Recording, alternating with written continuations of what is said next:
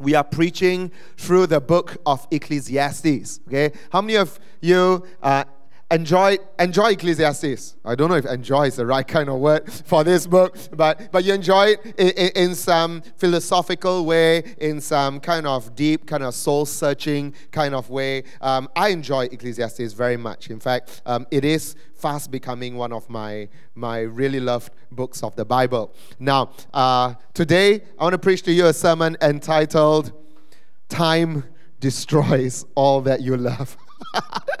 no, in case in case you guys are Athalia was like, dude, your your sermon titles are so depressing, right? and that's the point, okay? It's part of the sorry, sorry, sorry. Uh, this thing has run a little bit, but yes, um, that's that's part of the point, okay? Because it, it, I'm trying to to give you the flavor of Ecclesiastes, of much of the parts of Ecclesiastes. And today, uh, today's sermon will really be about uh, what the teacher uh, in Hebrew is called the Koheleth, right? And what the Koheleth is trying to teach the people or observe about the world they live in pertaining to issues about time okay? And if i can give you a picture paint you a picture of um, the substance of today's sermon. By the way how many of you were here uh, were not here last week? Just give me a little wave. Not here you missed it because that's really going to help me um, to know how many of you um, need just a little bit of a right okay? And so just that little bit um, ecclesiastes was written by an unnamed author and he tells about a teacher teaching. So most of the book is the teacher teaching, right? And the teacher is very likely to be Solomon, even though he's not named Solomon in the book, right? And so last week we gave you a bit of an overview about how um, the, the teacher is saying uh, that all of life is like smoke right? Um, and that's where we get the Hebrew word havel. Havel, havelim, hakol, havel, right? It's like smoke. All is like smoke. You know what? Everything is like smoke, right? Um, and why do I say smoke instead of meaningless? What the Hebrew word really tries to convey is that it is like vapor.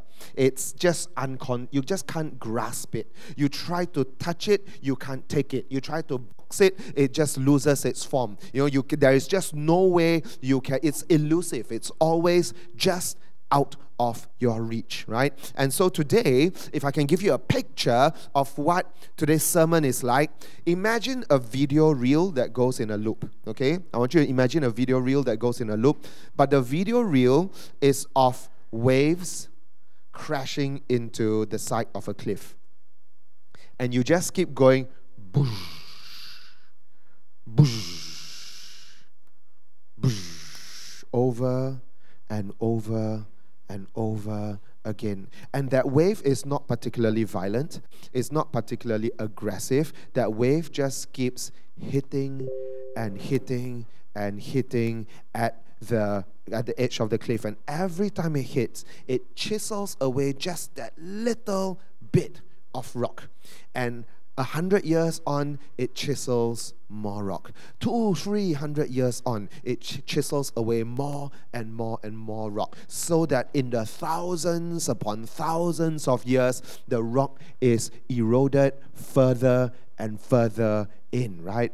And this video goes in a loop.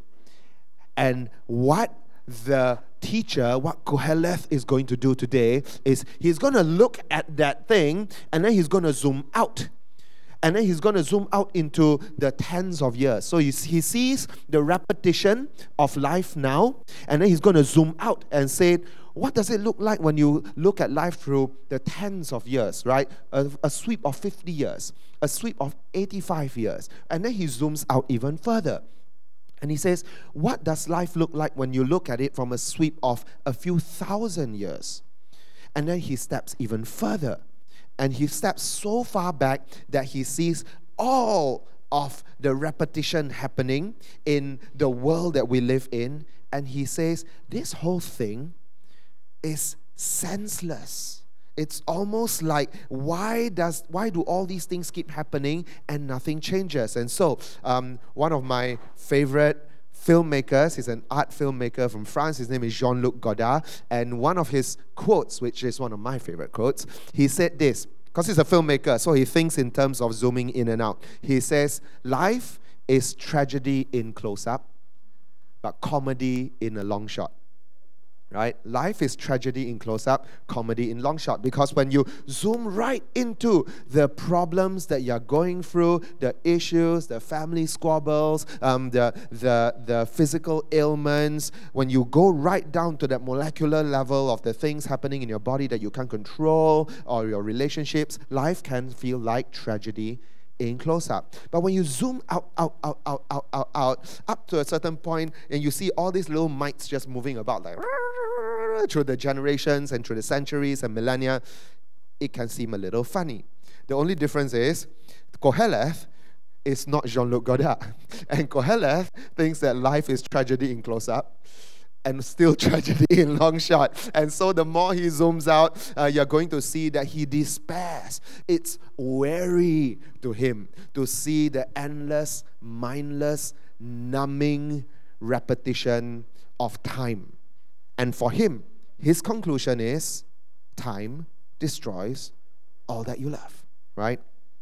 Now, before we get into the reading of his words, I just want to say this, okay? And you will see this across our whole series of in Ecclesiastes. The Koheleth makes really, really sharp observations about the world we live in. Okay, so I don't want y'all to undermine him, neither do I want y'all to glory over glorify some of the things he says. Okay, he is a really astute observer of the world we live in. Okay, as far as in his own words, under the sun, as far as observing patterns and the nature of things happening in the world we live in, I've not read, and you likely will not read anyone else in your Bible asking the questions he asks, making the observations he makes. He is unique in his ability to be incisive with his eyes and to see patterns in the world we live in and in life. And so I want you to value that a lot because he is doing something no one else. He's cornered this niche in the Bible. You know, John can, you know, uh, Luke can, you know, no, none of us, they don't, they don't. It's not that they can't, they don't. Okay? He does. He does. And so I cherish Ecclesiastes because the Koheleth does. Okay? But you're going to see later that he finds his answers in places that are limited. And therefore, he gets answers that are finite. Okay, we're going to look at that later. Let's read the Word of God. Ecclesiastes chapter 1, verse 4, we're going to sweep from 1 and then 2 and then 3. He says this A generation goes and a generation comes, but the earth remains forever. The sun rises and the sun sets. Panting, it hurries back to the place where it rises. Gusting to the south, turning to the north, turning, turning goes the wind, and the wind returns in its cycle. All the streams flow to the sea, yet the sea is never full. To the place where the streams flow, there they flow again. All things are wearisome more than anyone can say. The eye is not satisfied by seeing, or the ear filled with hearing.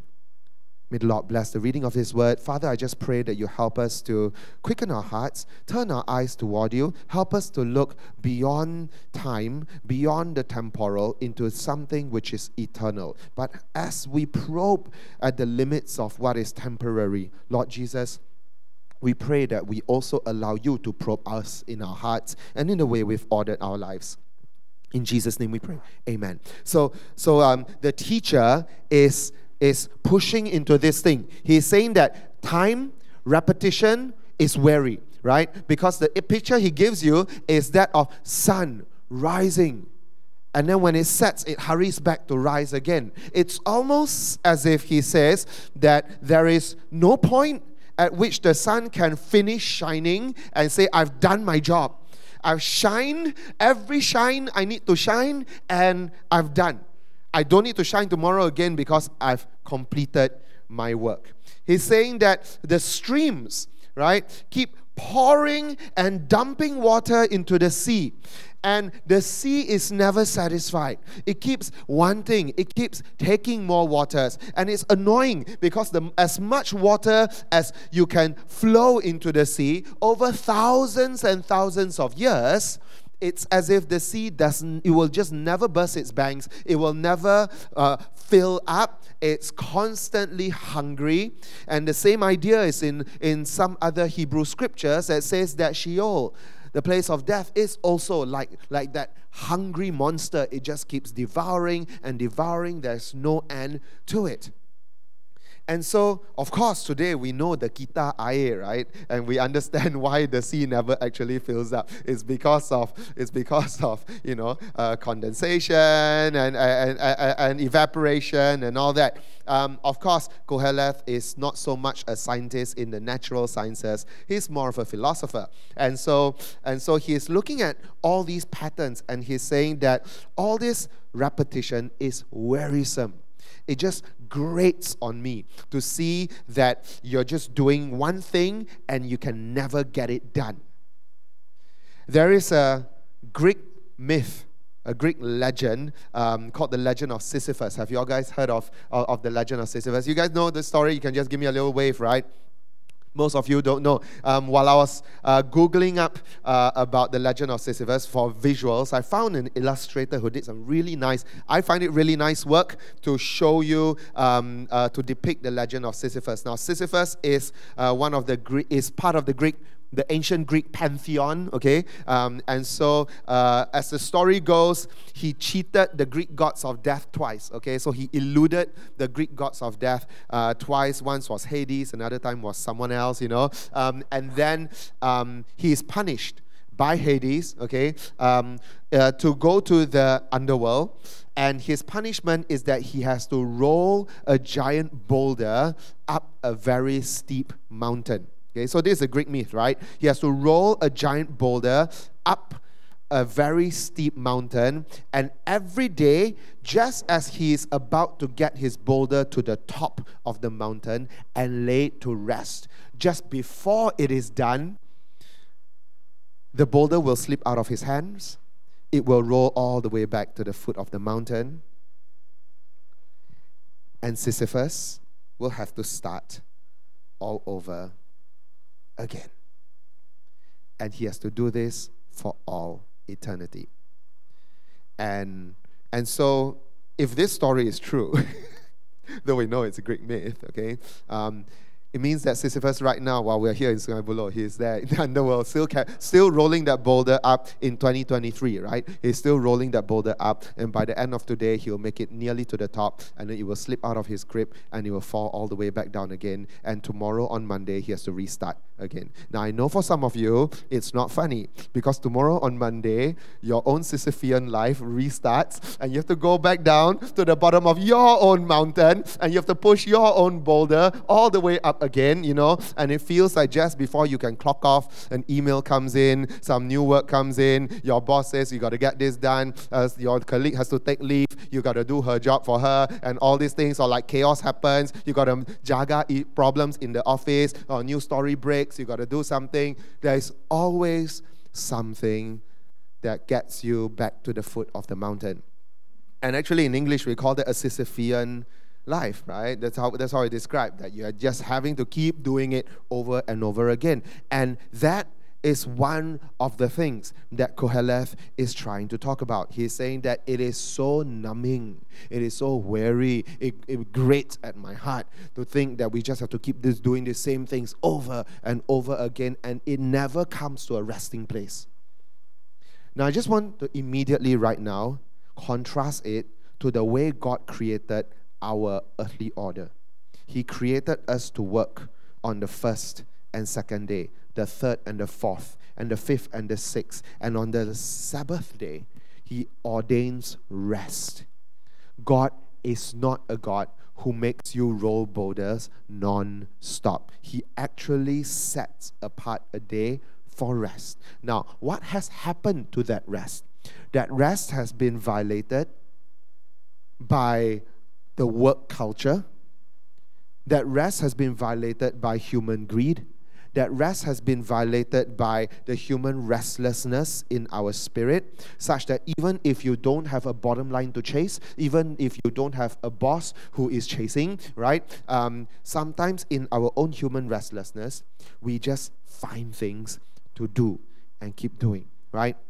Now, what Koheleth is saying is that that spirit is gnawing away at him. Now, the, he, he goes on to say something else, right? He says that in the midst of all of this activity, water rushing, sun rising, falling, rising, falling, you know, wind gushing, blowing, blowing, blowing, blowing, it sounds like there's a lot of movement, but in the end, actually, if you step back, it looks like a still picture. There's so much movement, but it's like nothing's changed, right? Um, he says this, right? He says, What has been is what will be. What has been done is what will be done. And there is nothing new under the sun. It's very I, I love this. By the way, if you go check out the BM version, it also rhymes. The BM version was done such a way that what will be, what will be has, has been done, done under the sun, also rhymes. Okay, so go pull up a BM Bible. The book is Pengkhotbah. Okay, Pengkhotbah. Very beautifully written as well. Now, um, what's he, what's he trying to say here? He's saying that what has been in the past is going to get repeated in the future. Actually, no change one. Okay?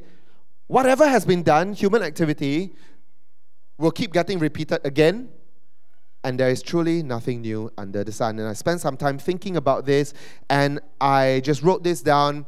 Effectively, what the teacher is saying is this in spite of the fact that things are constantly renewing, nothing is truly new. And in spite of the fact that things are constantly moving, nothing has truly changed.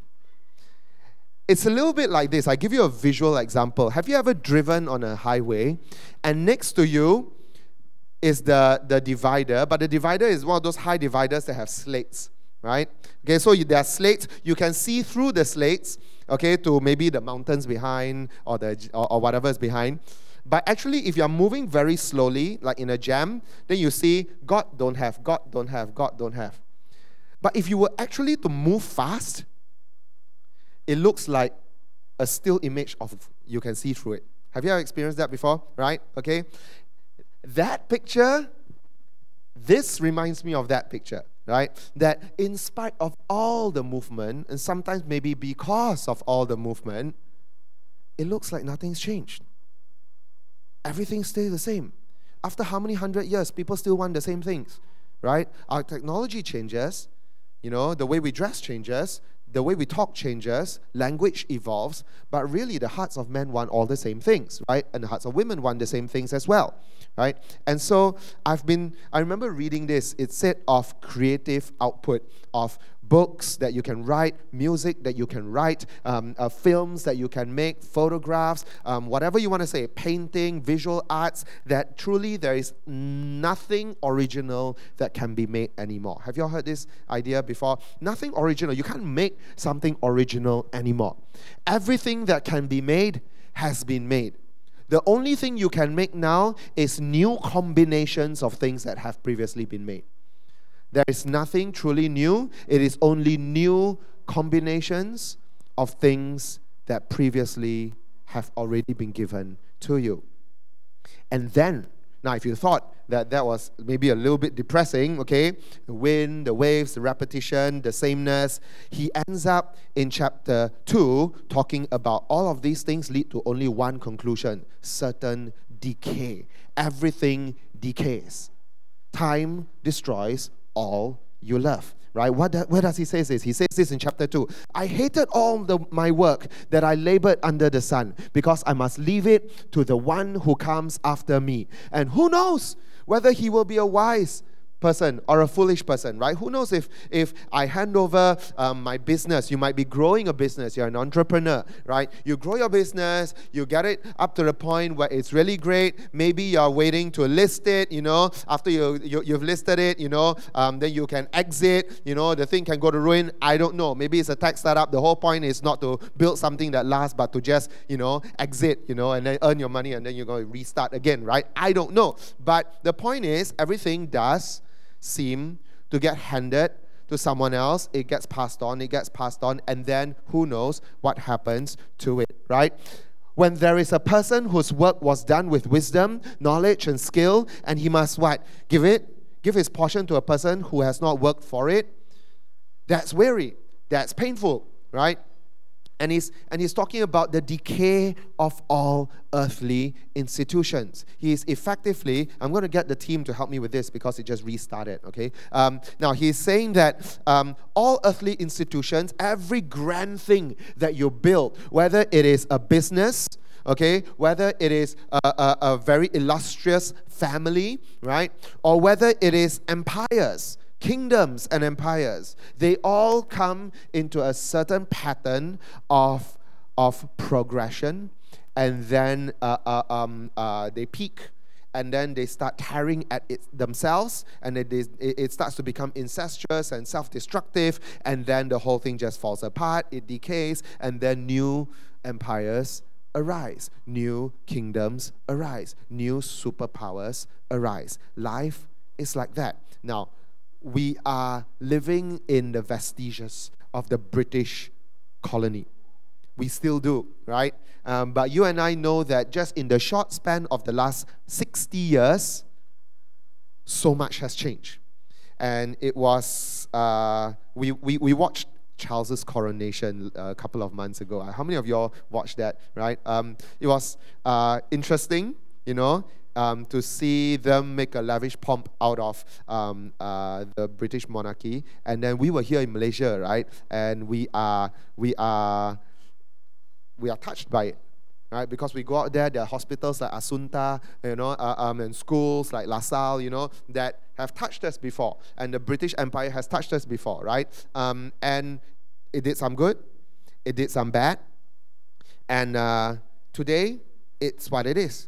It's no longer the glorious thing that it was 300 years ago, right? If you can call it glorious, lah. Okay, um, uh, and and so things come and go, right? The institutions that we look upon today and say, wow, these massive things, right? Who could ever rival China's power today, right? These things come and go. And China has gone through its own boom and bust cycles as well, right? And one of my favorite parts of history, uh, or parts of history to study, is China under Mao and China after Mao, right? And so, and so that's one thing, right? Uh, the decay of all earthly institutions. Um, another area of decay, it's not going to be on the screen for now because they're fixing it, um, but it's the decay of all, hu- all physical matter. All material things will go into decay as well. So when you see, um, yeah, you can see it on the slide, right? Um, the fate of the children of Adam and the fate of animals, same. I showed you this last week, right? Because as one dies, so dies the other.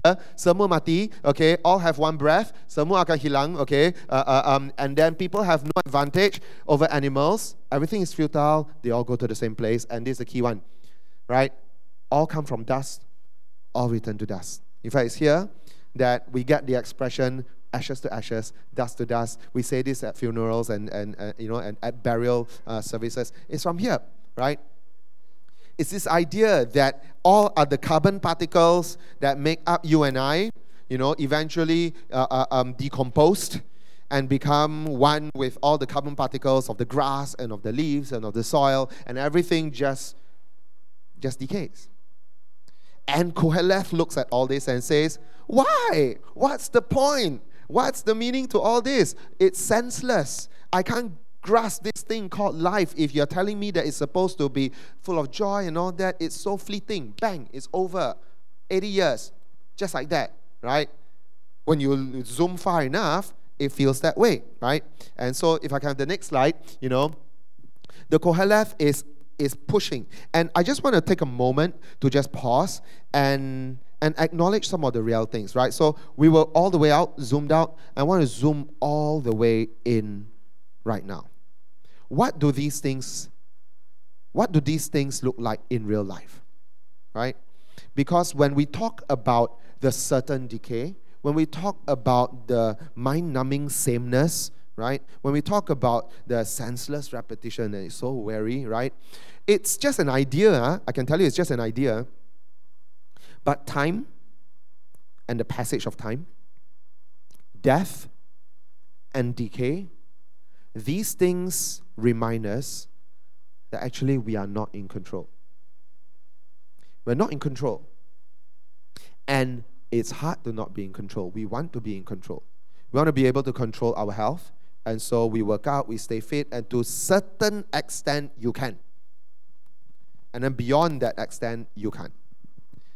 We want to try to control our well being, the people we surround ourselves with. So we try to surround ourselves with positive minded people, people who will cheer us on towards our goals, you know. Um, and to a certain extent, you can control that. And beyond that, actually, it's out of your hands right and the same thing is true of the financial markets you can protect yourself you can you, you know you can diversify you can put your eggs in safer baskets but beyond a certain point you also cannot control and this is still an idea until you have lost money. It's still an idea until you have lost loved ones. It's still an idea until you can feel the losing of your own senses and your own body. And I want to pray into that today. I don't just want to give you lofty philosophical ideas. Because when we zoom in right, da- right down to what's happening in your life, I know that the pain is real.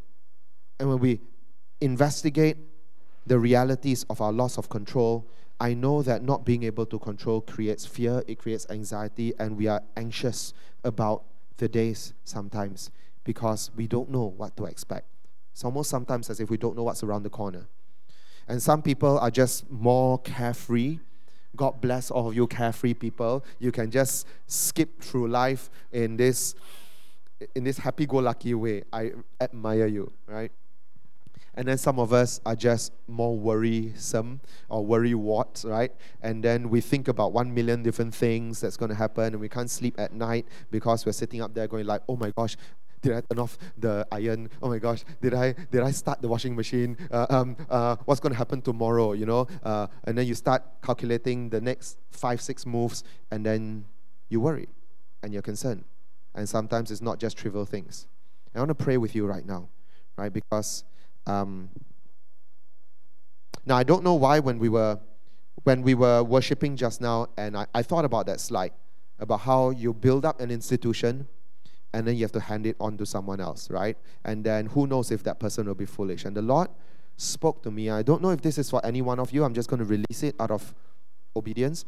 Um, the Lord spoke to me and said that think about and talk about when elderly people manage their estate or possibly when they don't. And when our people have to deal with a very difficult situation of posthumous estate management, right? Siblings fighting over assets. And I don't know, I've not experienced that personally in my life, but maybe you have. And if that is you today, the Lord wants you to know that He is still your focal point, and He is your most important inheritance. He wants you to know this, okay? I did not plan this. The Lord spoke this, and He's impressing it upon my heart. Now, this is not a prophetic word from God for you to go to your siblings and say, I don't want any of it. I'm just going to walk away. This is not, okay? So I'm not, I'm not managing your estate for you. I'll be very careful here, right? Because sometimes pastors say things and you all take it spiritually and you'll go do things, right? Um, I am, however, saying that God is your best inheritance. Yes, He is your best inheritance. And even if you may be going through a difficult situation with siblings whom, as children, you used to love and have fun with, um, and then today you're all adults and it's really difficult, um, He wants you to know that to conduct yourself in a way that honors Him, glorifies Him, um, and in a way that shows off that He is your best inheritance. So you do not have to do some of the things that you would need to do to hustle in order to get what you think you should get. Do stand firm. Do stand in the Lord and allow Him to constantly renew your heart so that He is your best inheritance. I want to pray for you. Father, I just want to thank you for every single one of us. We're not done yet, but I just want to pray. Father, I pray that for those of us who are going through difficult seasons, of watching time come and go, watching big things fall and break, going through seasons of having to bury dreams, bury projects before they ever really grew up and took root, um, of having to see mother and father's big projects get torn apart. Um, Father, in all these things, we want to turn to you. We want to say, Lord Jesus, that you are our light, you are our life, you are our sustenance, and because you are our greatest inheritance, we can move through life with a fixed point of reference and knowing that we already have the greatest gift of all. And everything else you give, you can still take away. Even if we were to wrest it out of someone else's hands, if you wanted to take it away, you still can. So, Lord Jesus, more than getting our hands on something, we want ourselves in your hands. So, Lord Jesus, help us to voluntarily put ourselves into your hands so that you can shape us, you can mold us, and you can carry us over the storm. So, Father, we thank you. In Jesus' name we pray. Amen. Now, I said just now um, that Koheleth is asking crucial and difficult questions, and they are some of the best observations and questions in the Bible. But he does look for his answers under the sun. You hear this expression, under the sun, under the sun, a lot in the book of Ecclesiastes. And because he looks for, for answers under the sun, guess what? He gets solutions that are from under the sun, right? What where you look is what you'll find. It's a very it's a very simple principle. If you're looking for something under the sofa, you'll find stuff that's under the sofa, right? And so if you're looking for stuff and answers to life under the sun, in other words, on an earthly level, you will find finite solutions. Okay? So I'm just going to show this to you. Right? When you see the expression under the sun in the book of Ecclesiastes, it's talking about things here on earth right? It's talking about the material world versus speaking of under the sun means here in our earthly life, whether it's earthly life with God or earthly life without God. Now, some commentators spiritualize the under the sun and they say that all the mentions of under the sun is about no God right? Because above the sun, then is got God, right? But under the sun on earth, there's no God. Actually, that doesn't quite hold up if you just replace that thinking in all the verses where you see under the sun. He's talking about earthly solutions. He's talking about earthly observations. He's talking about the material and space time world, right? And so, if you're looking for answers there, you will find finite solutions. And your finite solutions will only take you so far. And that's why Ecclesiastes can sometimes be such a depressing sounding book. It's because the solutions that Koheleth derives are finite. They will only take you so far, and they don't take you beyond the thousand hallelujahs that you're going to sing in this life. Do you know what I mean? You're going to sing a thousand hallelujahs in this life and then you're going to die. And Koheleth, his answers, his solutions to life go only up to that point. And beyond that, he can't see. But his father, if it was Solomon, his father could see. And which is why it's so important that I showed this to you last week, right? When one what one generation tolerates, the next generation will indulge. And David tolerated some of that worldly self seeking, you know, and his son indulged that part of his father's permission. And, and, but you can see that his father had a much bigger, wider, more transcendent view of how to live. And you see this in the Psalm of David 139. He says this, and throughout our Ecclesiastes series, every time you see a yellow slide, right? Is code for this is the answer, okay? This is the transcendent answer, the New Testament version, the Christological view, or something like that, okay? All the black ones is the depressing ones, okay? All right. Visual information is important, right? David says this Where can I go to escape your spirit? Where can I flee from your presence? If I go up to heaven, you are there. If I make my bed in Sheol, you are there. If I fly on the wings of the dawn and settle on the western horizon, even there your hand will lead me. Your right hand will hold on to me. God is not limited, He's not finite, He is infinitely there. He is omnipresent, right? He is infinitely accessible wherever you go. And he doesn't just stop there. So in these verses, he's talking about how he cannot run away from God, like Jonah, who tried to run away from God and couldn't. Yeah, David is saying, I can't everywhere i go you'll be there and then he goes from the from the from the wide shot to the close up and he goes into extreme close up and he says this for it was you who created me in my inward my inward parts right? You created my inward parts. You knit me together in my mother's womb. Oh i will praise you. Why? Because i have been remarkably and wondrously made. Your eyes saw me when i was formless. All my days were written in your book and you planned before a single one of them began God to King David, rightly so, is infinite.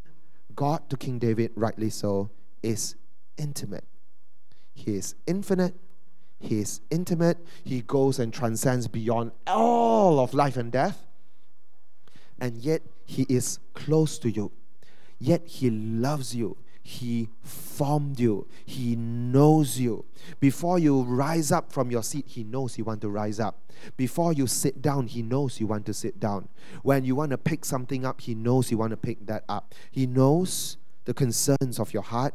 He knows the needs. He knows the passions. He knows the passions you indulge and the passions that you struggle uh, uh, uh, to, to not indulge. He knows everything and He loves you. He doesn't judge you. He is for you, not against you. He is growing you. He wants to raise you up like a child into a mature adult. That's our God. And so, the answers that you're going to see in Ecclesiastes will only take you to the furthest lengths of what is under the sun, but God is infinite and beyond the sun. God is intimate and deep inside. And he shows that through his S O N, Son. But back to Ecclesiastes. Remember all those things about repetition in chapter 3. Interestingly, in case you thought, oh my gosh, this is going to be such a depressing day, right? It's not. Because in chapter 3, suddenly, somehow, Koheleth snaps out of that weary thing, okay?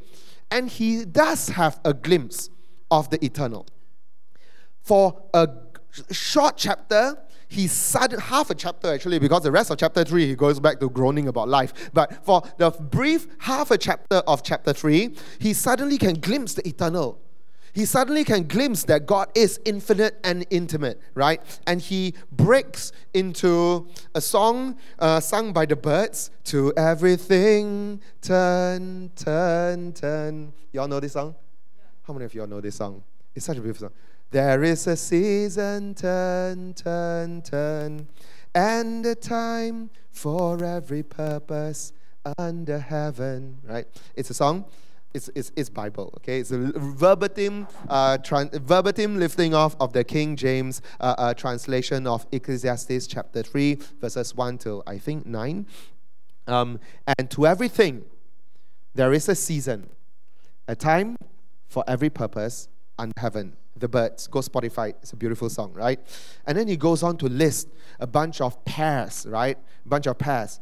And the song, as it would, goes A time to be born, a time to die, a time to plant, a time to reap, a time to kill, a time to heal, a time to laugh, a time to weep, right? And then he goes back to everything, turn, turn. You're in a singing mood now, right? There is a season, turn, turn, turn, and a time for every purpose under heaven. And then he goes on, okay?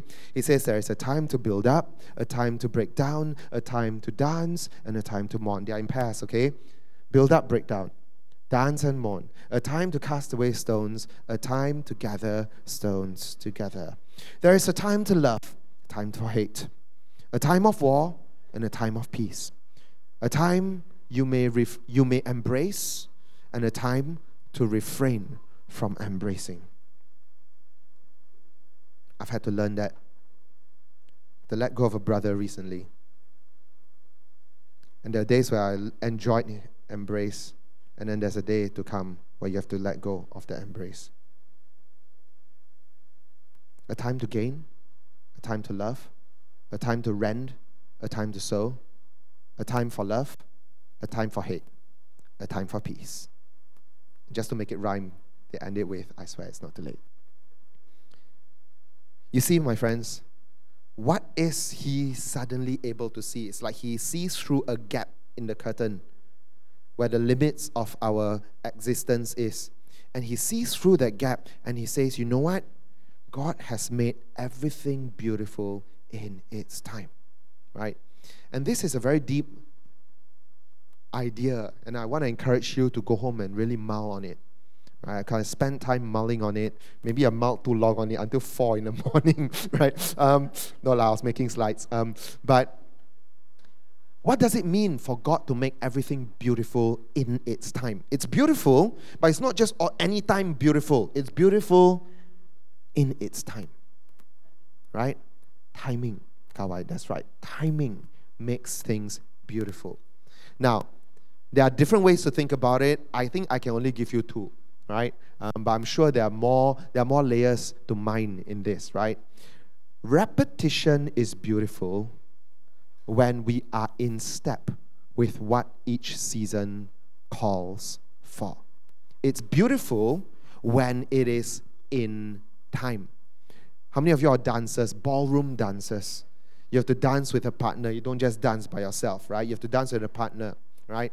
When you dance with a partner, it's beautiful when you are in time. Everything is beautiful in time. When everything is not in time, it's chaotic, right? And you can't. It's not. It, it's a dance. It's still a dance. It's just very modern, right? Um, repetition is beautiful when we are in step with what each season calls for. And so, my friends, you know that doing the right thing is not enough sometimes. You got to do the right thing at the right time, right? Um, you can do the right thing late, and it won't look beautiful sometimes. And, and we all know this as adults that obedience is what God calls us to, but delayed obedience, past a certain point of delay, is not obedience, right? Delayed obedience comes sometimes, it's not obedience, right? And so to be in step with the Lord, and I just want to throw you, not on the slides, but go to Galatians chapter 5 in your own devotion. And look at what God says about being in step with the Spirit. Because when you are in step in the Spirit, His the Spirit is in you growing maturity, growing all the things like love and joy, peace and patience, kindness and goodness and faithfulness and gentleness and self control. He does all these things, growing them in you when you are walking in step. And that's beautiful.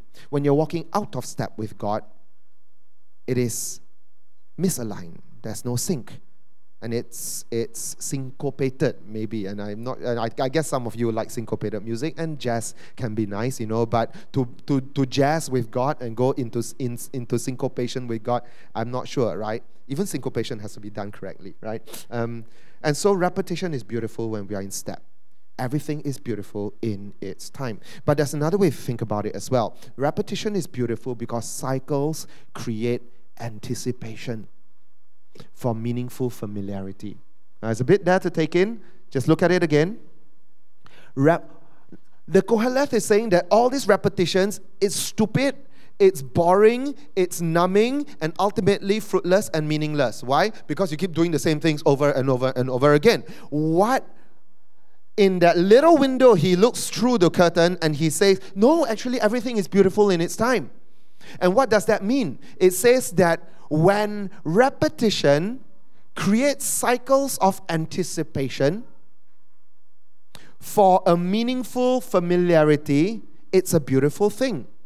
And how, where do we see this? Again, God's created order. He gives us the evening, He gives us the morning, the first day. He gives us the evening and the morning, the second day. He gives us rhythms to life, repetitive rhythms to life. These are not thought of by a maniacal, evil God who wants to make numbing systems for us to go through, right? Maybe that's our own kind of ideas about how to steward creation. But God gives us life giving repetitive cycles so that how many of you for you Friday is your favorite your, your, your favorite day? Friday evening is your favorite evening of the week right? How many of you that's you that's you okay?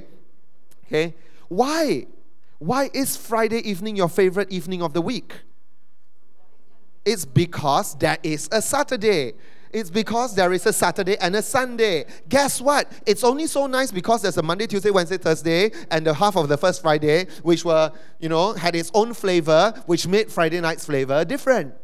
Okay? And because, now, if you go through that cycle once, I guarantee you Friday night won't be your favorite evening because you only experience it once. You can't have a favorite thing if you only experience it once. Because you don't know, you don't return to it. If you don't return to it, you can't call it your favorite. No, that's not true. Okay? But you know it's your favorite because you've returned to it many times. And the repetition creates meaningful familiarity. And on Thursday evening, you're planning for the weekend. And on Friday lunch, you're already thinking tonight, what am I gonna do? Right? Right?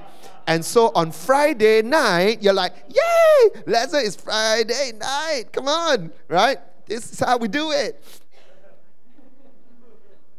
How many of you are familiar with The Little Prince? The Little Prince is a beautiful small book, okay? Um, how many of you, you you like The Little Prince? Raise your hand. I, I love Little Prince. I read it as a 18 year old, loved it. There's a passage in here um, where the prince is having a conversation with the fox, okay? And uh, the fox says to the prince, It would have been better for you to come back at the same hour said the fox. For if, example, you come at four o'clock in the afternoon, then at three o'clock, I shall begin to be happy. I shall feel happier and happier as the hour advances. At four o'clock, I shall already be worrying and jumping about. I shall show you how happy I am. And then the fox says this But if you come at just any time, and he means any random, unplanned time, I shall never know what, my, what hour my heart is to be ready to greet you. One must observe proper rites. What is a rite? asked the little prince. Those are also actions too often neglected, said the fox. They are what makes one day different from other days, one hour from other hours. And so, as I was thinking about the Koheleth and how he sees the continuing the, the repetitive cycling of life as a dreary thing. I thought about the fox. And I thought about the fox because for the fox, he sees that there is one part of the circle he likes. You know, circle? There's one little segment in the circle he likes, and it's meaningful to him. There's relationship. There is infinite and intimate relationship right there in that segment. And if you have that, the rest of the circle becomes an anticipation for that segment. Does that make sense? And so, my friends, I don't know what is your favorite time of the week. I don't know what is your favorite time of the day, or your favorite season of the year, or your favorite holiday of the year. But I do know that God comes into the mundane and He makes that little segment in your repetitive life meaningful. For me, honestly, one of my favorite new little segments is after church on Sundays. When we bust out all the tables and we gather and we eat and we are going to have King's Table later. And to me, these things make life meaningful because I don't just stand here and do a one directional thing with you. I get to get on the floor, see you guys, talk to you guys, hear your stories, and God willing, be able to pray for one, two, three, maybe even more of you. And that makes life beautiful.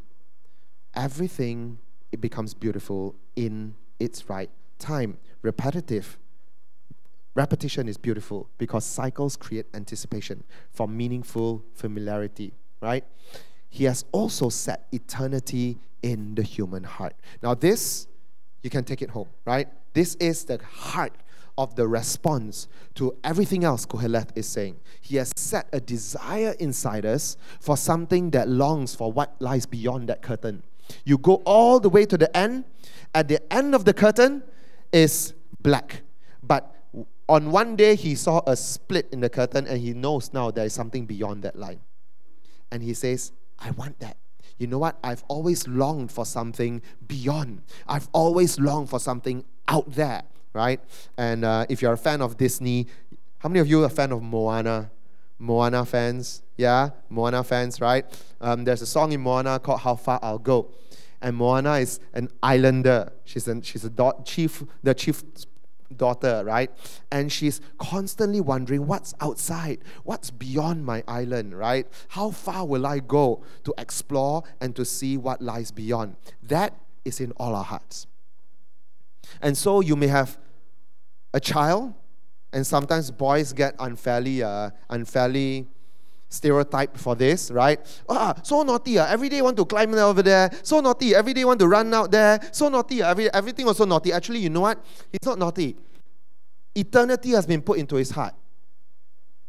Or if it's a girl, eternity has been placed in her heart. She longs to go and see how far they can go. Because it's there it's something in them. When they are children they'll move and it will be a material physical kind of pushing the limits to try to see actually what lies beyond right? Another disney reference right? I look once more just around the river bend right? Beyond the shore right? What lies there? I want to see. I want to know. I want to explore. I need to know because, because I need to know if there's something beyond and out there. What is it? It's the call to know that there is a transcendent God. It's a call to know that there is eternity beyond this. Because if there is no eternity beyond this, then we eat, drink, and be merry, Lord, because tomorrow we die, Lord, and that's it. There's nothing more, right? So let's just live in revelry and forget it. But it's beyond. There is something more. That's why all these songs drive us towards that, that trying to look. And that's why we put fences around our children and we just teach them that, yes, there is something. And then we carry them with us and we go on adventures with them. Because when we go on adventures with them, then they see there is something more. And then their eyes widen. And guess what? Your eyes will also widen. And you have to be brave on their behalf. And then you go out there, you try something new, you break new frontiers, you get scared you grow courage, you get wounded, and you win some victories. You come back with victories under your belts and some defeats as well, and you come back and you go like, there is a God out there. He is from eternity to eternity. I have seen him, I've experienced him, because I know that life is far beyond these four walls of my little kampong, right? And I know I've said this before in previous weeks, I'm saying it again. Why? Because God has set something in us, and it's not just physical. It's not just your kampong. It's something to do with like our deep inner longing to have meaning that is beyond this fourscore and 20 years, right? And that's why we long for eternity. And guess what? You will get your eternity. You will get your eternity. All of us go into eternity. I don't want to talk about eternity without Christ. There's another day to talk about eternity without Christ, and frankly, it grieves me to talk about that. I want to talk to you about eternity with Christ. Because when there is eternity with Christ, all of this rumbling and all of this rest, inner restlessness, this, this groaning inside us, is going to find a final resting place. And your Sisyphean rolling of that boulder, every day you roll, every day you push, every day you slog, and every day the thing falls down again, and you have to go back down to push it all up again. And every day you see all of your Sisyphean life. Guess what?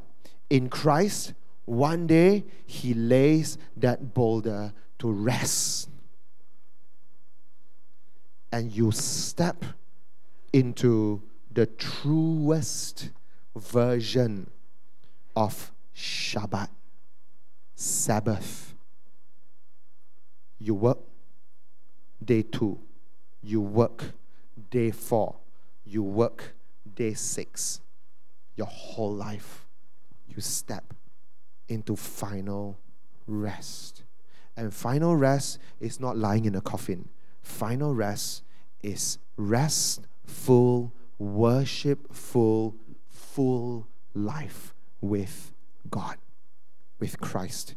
He who is the author of life gives you final rest from the labors, from the toil, from the meaningless and senseless boulder rolling. This is the picture the Bible gives you. of New Jerusalem. When all is finished, when Satan has been punished, he's been thrown into the lake of fire, and the existing heavens and earth are torn up, and this descends from heaven. He carried me away in the spirit to a mountain great and high, and showed me the holy city, New Jerusalem. Jerusalem coming down out of the heavens from God. I'm going to skip a few verses. The city does not need the sun or the moon to shine on it, for the glory of God gives light. So the Lord gives light. There will no longer be cycles of day and night because there's no sun, there's no planetary uh, uh, system, there's no solar uh, uh, uh, uh, system, you know, there is no more 24 hour cycle, you know, of the Earth's re- revolution around um, on its own axis. There will be no longer any of that, right? There is no need for that because God will be your light. He will be our light. And His light will be enough. It will dispel all darkness, right? And the Lamb will be its lamp. Jesus, the, the sacrificed and resurrected King Jesus, will be the light for all of us when we get there. There will be no more night. There will be not there will be no more need for a light of a lamp or the light of the sun, for the Lord God will give them light, and they will reign forever and forever. That's the thousand hallelujahs and a thousand more. I want to invite the worship team to come on stage. Because God calls us out of the mundane repetition of our living into something eternal. But you know what, my friends? We have to live through. We have to live through our normal day by day. We still have to go to work tomorrow, unless some of you, like me, have your off day tomorrow, right? Thank God, thank God, right? Um, we still have to go back to the toil. We still have to face our bottom line. We still have to face our financial uh, uh, uh, uh, uh reports. We still have to face the growth or the lack of growth. We still have to go through all of that. But when you have God, when you have Christ in the vessel, there is a segment in the circle that has genuine meaning and there's moments that break beyond that curtain where you can say that this is something truly transcendent. And I find it, I find those transcendent moments in very mundane earthly things like having a meal with loved ones. And I'm looking forward to ending this service so that I can step into something transcendent. And I know you have your own. Find those moments of transcendence because in those cycles, when you have a meaningful part to keep repeating to. It spurs you on. And God has made that beautiful when it is in its time. And then He sets eternity in your heart so that you long to see out your days and all of your repetitions and step beyond the curtain into eternal glory. Now, if any of you have never made a decision that you want to spend eternity with Christ like that, today I want to give you an opportunity to make that call. And it's to say a prayer and say, God, I want whatever, wherever you are, I want that. Because I have tasted, I've tasted, I've seen, I've experienced this. At its best, it's quite good at its worst, it's really not worth repeating.